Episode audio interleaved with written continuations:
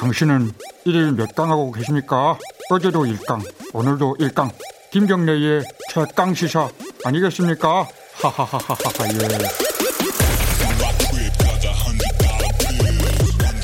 예. 네, 김경래 최강 시사 듣고 계십니다. 이재용 삼성전자 부회장 구속영장 기각. 오늘 새벽이죠. 어, 야, 앞으로 수사, 수사가 아직 좀 남아 있고요. 정리를 해야 되고 기소 또 기소 심의위원회 그러니까 수사 심의위원회가 예정 예정은 아니고 이제 부의를 할지 말지가 결정이 될 것이고 어, 앞으로 어떤 영향을 미칠지 좀 짚어봐야 될 것 같습니다. 더불어민주당 박용진 의원 스튜디오에 나와 계십니다. 안녕하세요. 네, 안녕하세요. 박용진입니다. 어, 뭐 이건 좀 예측하기 힘든데 구속영장 발부 기각은 네. 어, 떻게 생각하셨어요? 사실 어제 밤까지는? 그 요 사건 전체가 되게 복잡해요. 네. 근데 이 복잡한 거를 어쨌든 제가 일 2년 전부터 네. 그 대중들 쉽게 설명하니라고요. 네. 어, 한 100회 재벌 개혁 100회 강연 이렇게 음. 하는 도중에 음. 요, 요 문제에 대한 강연이 한 28분짜리가 있어요. 네. 그래서 쉽게 설명해 놓은 게 있으니까 그 제가 박용진 TV라고 아. 제, 제 유튜브에 네. 대문에 걸어놨어요 어제부터. 아. 그래서 이제 많이들 보고 계시시죠. 사건의 전반적인 해설이 예, 그렇게 그렇게 보시고요. 예, 예. 어제 그 관련해서는 사실 이게 죄가 있냐 없냐를 따지는 게 아니라 네. 어제 그 판사도 말씀하신 것처럼 어 구, 구속 재판이 필요하냐 아니냐 음. 요것만 보는 거잖아요. 영장. 뭐 형식적으로는 그렇죠. 예. 예. 예. 그런데 좀 아쉬운 게 있어요. 어떤 부분? 불구속 재판의 원칙에 반해 피해자들 이게 세 명이죠. 예. 구속할 필요성과 상당성에 관해서 소명이 부족하다는 거예요. 음. 그러면서도 어 저 이 기본적 사실관계가 소명됐다. 네. 검찰이 또 그, 그동안의 수사를 통해서 이미 상당 정도의 증거가 확보했다. 네. 이 말은 뭐냐면 범죄의 혐의가 소명 되어 있고 네. 잘 설명되어 있고 어 다만 증거 인멸 할래야 다 가져가서 없고 음. 어 뭐 도주를 하겠냐 설마 이러니 그냥 어 그 불구속 재판 하자는 건데 네. 생각해 보십시오. 그 범죄 혐의가 어느 정도 소명이 됐고 기본 관계에 대한 증거도 있다고 하는데 네. 이거를 부인하고 있잖아요. 아, 피의자가 피의자가 범죄 사실을 부인을 네. 하고 있다. 나는 그런 적 없어요. 나는 보고받은 적도 없어요. 예. 어? 공장 바닥이 왜 뜯어져 있죠? 그거 잘 음. 몰라요. 이렇게 하고 있, 다고 하는 거는 예. 그리고 증거 인멸이라고 하는 건 단순히 종이 쪼가리가 아니라 네. 증언, 협조, 수사에 협조했었던 사람들이 나중에 그 회사에서 인사상 불이익을 받느냐 안 받느냐, 음. 소, 수사에 불여, 그러니까 협조하지 않고 그 증거 인멸이라든지 은폐를 주도했던 사람이 영전을 하느냐 안 하느냐 이런 걸 보는 것도 왜냐하면 음. 그 증언과 관련된 건데 이걸 관리하겠다는 얘기 아니에요. 네. 그런데 삼성이 지금 그렇게 했거든요. 음. 아 영전했어요? 영전했고 아. 인사상 불이익을 받았 습니다. 그러니까 아하. 검찰은 이 부분에 대해서 매우 강력하게 얘기를 했는데 음. 뭐 범죄 사실은 소명이 됐는데 둘이 한번 다퉈봐라. 그래서 불구속 재판한다 이렇게 하는 건 아, 이 법이 만 명 앞에 만 명에게만 평등하다더니 그 만명 중에 들어가는구나. 만일에 한 명에게만 평등해도 그 사람이겠구나. 이런 느낌들을 갖죠. 형식적인 논리로는 이제 불구속 재판이라는 게 원칙이잖아요, 사실은. 뭐, 그렇습니다. 인권이나 이런 거를 고려해서. 그런데 지금 말씀하시는 걸 들어보니까 범죄 혐의는 소명이 됐는데 그 혐의에 대해서 부인하고 있는 피의자를 어 이렇게 풀어주는 것은 어, 지금 좀 모순이다. 네, 그러니까 음. 그 뭐야 평범한 시민들에게는 뭐 찾아볼 수 없었던 네. 죽어 있던 원칙인 불구속 재판의 원칙. 아. 이게 돈 있고 힘 있고 빽 있는 사람들 앞에서는 느닷없이 되살아나는 음. 이런 걸 우리가 다시 확인하고 있죠. 뭐 단순 강도예요. 네. 그래서 근데 저 뭐 현행범은 아니고 이렇게 수사를 통해서 잡았어요. 증거도 있어요. 네. 그런데 어, 본인은 그걸 부인해요. 네. 어, 난 그래서 불구속 재판 상태에서 이걸 따져볼란다. 그렇게 해서 불구속 재판을 받고 있는 강도 혐의자가 얼마나 있을까요? 어, 그리고 실제 그런 혐의가 억울하다고 생각되는 사람들도 사실은 구속 재판을 하고 있죠. 어, 불구속 재판을 원칙으로 하려고 그러면 억울하다고 생각되는 네. 어, 돈 없고 힘 없고 백 없는 서민들에게 먼저 이런 것이 재, 어, 적, 적용되기를 대한민국 재판부에 다시 한번 당부를 드립니다. 어, 봐주, 봐줬다라는 측면이 좀 있다고 보시는 거예요? 어, 법원이? 음, 뭐 판사의 재량이라고 저는 생각합니다. 뭐 네. 그것까지 뭐라고는 안 하겠습니다. 다만 네. 불구속 재판의 원칙에 대해서만 제가 말씀을 드렸습니다. 알겠습니다. 근데 어제 어젠가 그 어, 제가 인터뷰 다른 방송에서 인터뷰하신 거 보니까 본인이 어 원래 이제 박용진 의원께서는 삼성에 대해서 좀 비판적인 시각을 이재용에 대해서 비판적이에요. 아, 그런가요? 네, 삼성 사랑합니다. 그래서 삼성 저격수가 아니다 본인이. 어, 저는 삼성을 저격한 적이 삼성 없습니다. 도움이다. 도움 도움을 많이 드리려고 그럽니다. 삼성에서 삼성. 들으면 좀 기분 나쁘지 않을까요? 왜요? 아니 이게 되게 중요한 얘기인데요. 예. 삼성은 이번 사건 전체에서 피해자입니다. 삼성이라고 하는 기업이. 오, 삼성은 피해자다. 그렇죠. 삼성전자의 예. 돈을 빼다가 횡령. 네. 그리고 그거를 뇌물로 갖다 바친 거 아닙니까? 바치도록 음. 지시한 거 아니에요. 음. 그래서 그거 유죄가 됐잖아요. 네. 삼성은 피해자고 삼성에 투자했던 사람, 삼성의 주주들 네. 다 피해자인 겁니다. 예. 이재용이 가해자입니다. 어허. 이거 분명한 거고요. 네. 이 어제 있었던 어, 삼성물산 제일모직 합병과 관련된 네. 어, 사건과 관련해서도 만일에 검찰의 주장이 다 맞다고 그러면 어, 일단 삼성에 관련된 기업들 네. 그리고 삼성물산의 투자자들 그리고 어, 대한민국의 어, 자본시장 그리고 그 한국 경제 전반이 그리고 금, 그 국민연금 네. 이런 데가 다 피해를 받고 네. 이재용 부회장만 이득을 본 거예요. 음. 그런데 문제는 이재용 부회장은 이 모든 사실 이걸 이런 모든 혐의나 이런 것들이 서류로 다 증거로 확인이 되고 있는 것 같거든요. 네. 그런데 이런 것이 없었다가 아니라 네. 이런 사실 이런 사실이 있었는데 나는 몰랐다. 네.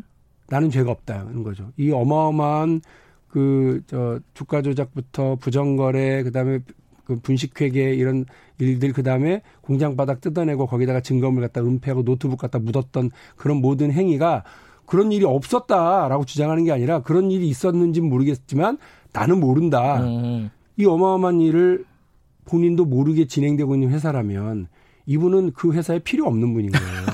의사결정 같은 걸 안 하고 있는 거잖아요. 아, 아무런 의사결정 관련에 대해서 아하. 의사결정에 자기 권한을 발휘하지 못하거나 예. 꽈다는 보리 자르거나 아니면 허수아비 경영을 하고 있는 분이기 때문에 네.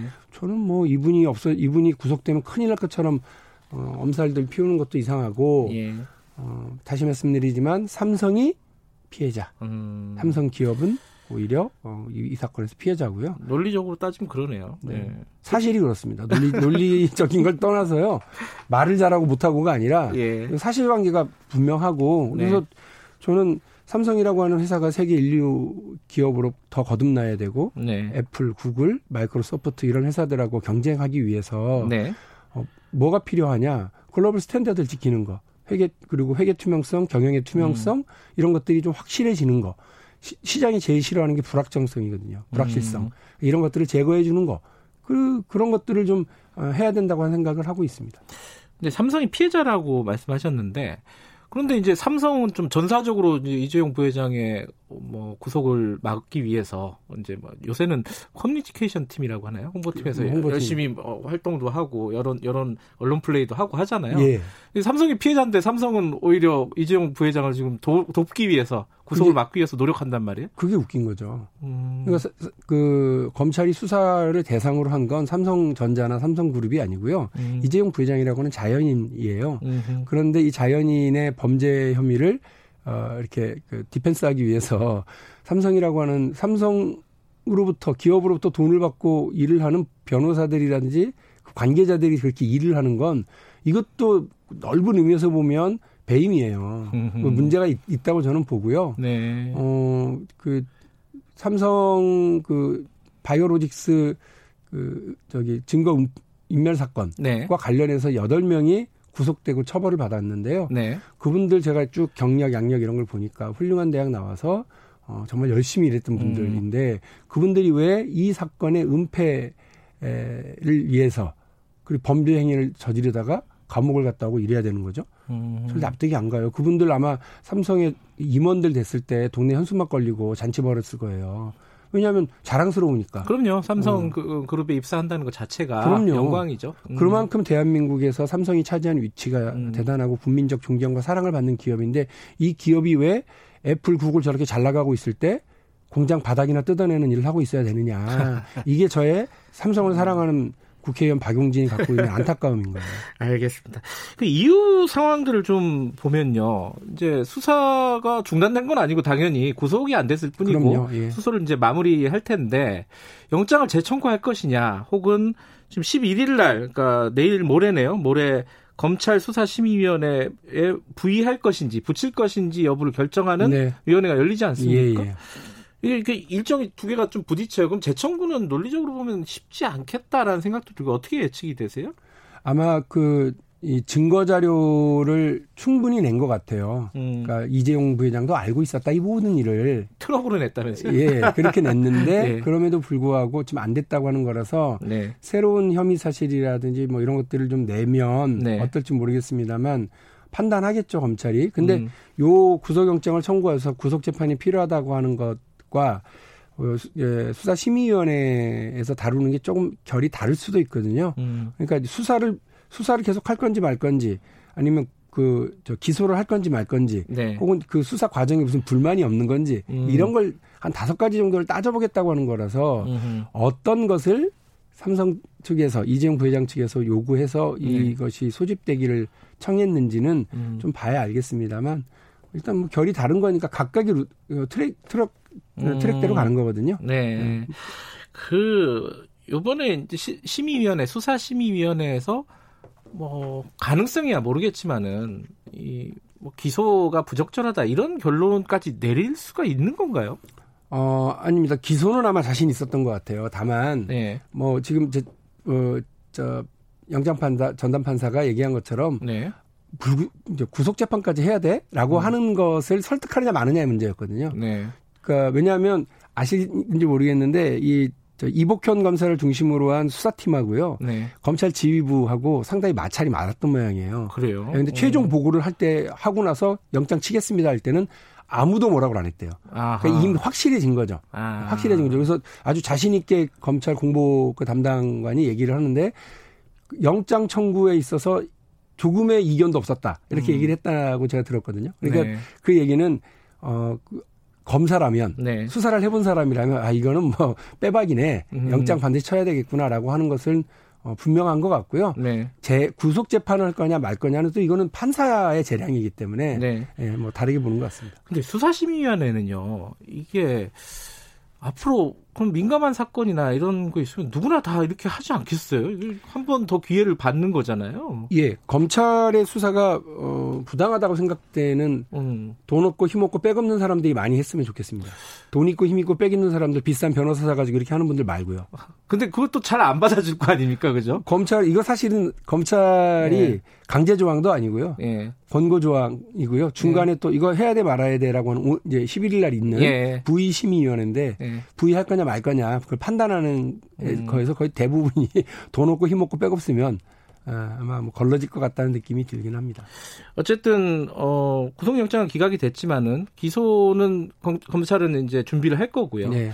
재판에 가게 되면은 예를 들어서 어 뭐 김기식 위원장 어, 전 음. 금감원장 어 같은 경우에는 재판 가면 이거는 어, 집행유예도 나오기 힘들 거다. 어, 구속될 가능성이 굉장히 높다. 이렇게 예측을 했어요. 지금 지금까지 어, 나온 혐의로만 봐, 봐도 박용진 의원은 재판에서의 쟁점이라든가 좀 예상을 하신다면 어떻습니까? 복잡한 사안 제가 다시 말씀드립니다. 복잡한 사안이라서 박용진 TV를 봐라. 박용진을 보시면 됩니다만 네. 이게 기억하세요? 그 2016년 때부터요 국감이라든지 네. 제가 있었던 정무위원회 상임위원회에서 계속 이상하다고 얘기했었던 것들이에요. 음. 아니 왜 그 박근혜 정부가 빚내서 아파트 사라, 집 사라라고 해서 막 부동산 경기를 이렇게 좀 활, 활, 활 불타오르게 했었던 시기에 네.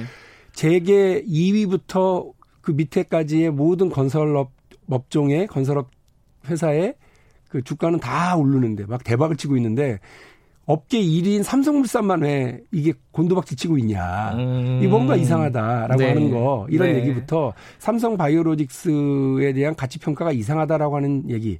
이게 각 각각 따로따로 놀았어요. 음흠. 그리고 그 제일모직이 가장 크게 가지고 있는 에버랜드의 용인 땅. 음. 단한 번도 거래가 없었고 거래를 하질 않죠. 왜냐하면 네. 그걸 가지고만 있었으니까. 근데 그 땅에 대한 평가 가치가 갑자기 달라져요. 감정 네. 평가가. 네.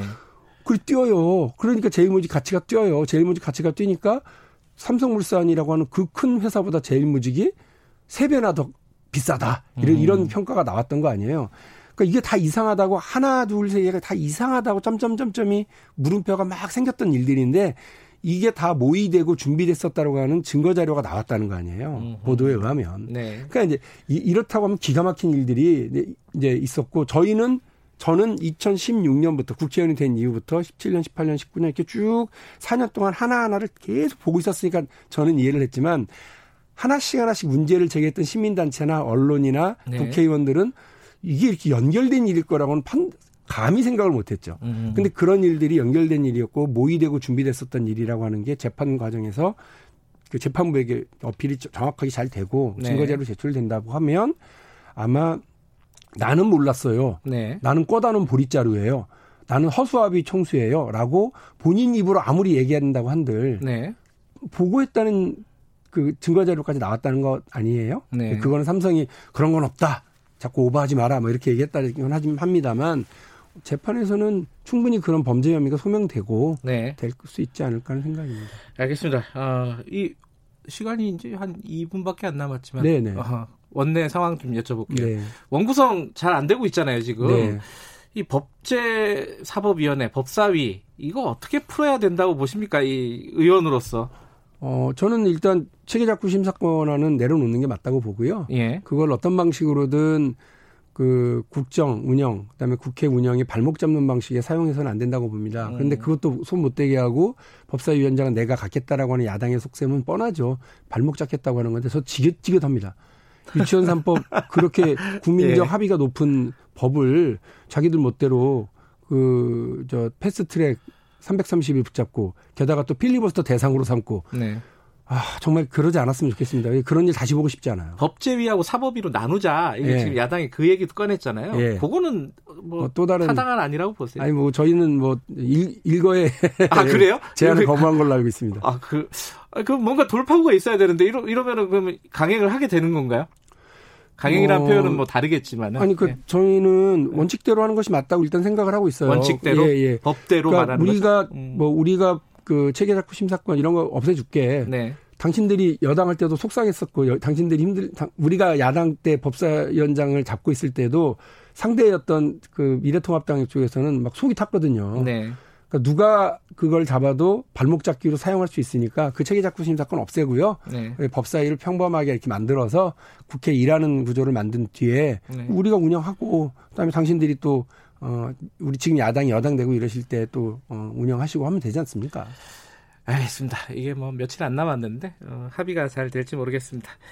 어, 삼성 도우미 더불어민주당 네. 박영진 의원이었습니다. 고맙습니다. 네, 감사합니다. 김경래 최강사 1부는 여기까지 하고요. 잠시 후 2부에서는요 북한 얘기 좀 해보겠습니다. 정세현 민주평통 수석 부의장과 함께 북한에서 지금 통신선 다 끊다, 끊겠다고 했는데 이게 어떻게 된 일인지 얘기 좀 나눠보겠습니다. 잠시 후에 8시에 뵙겠습니다.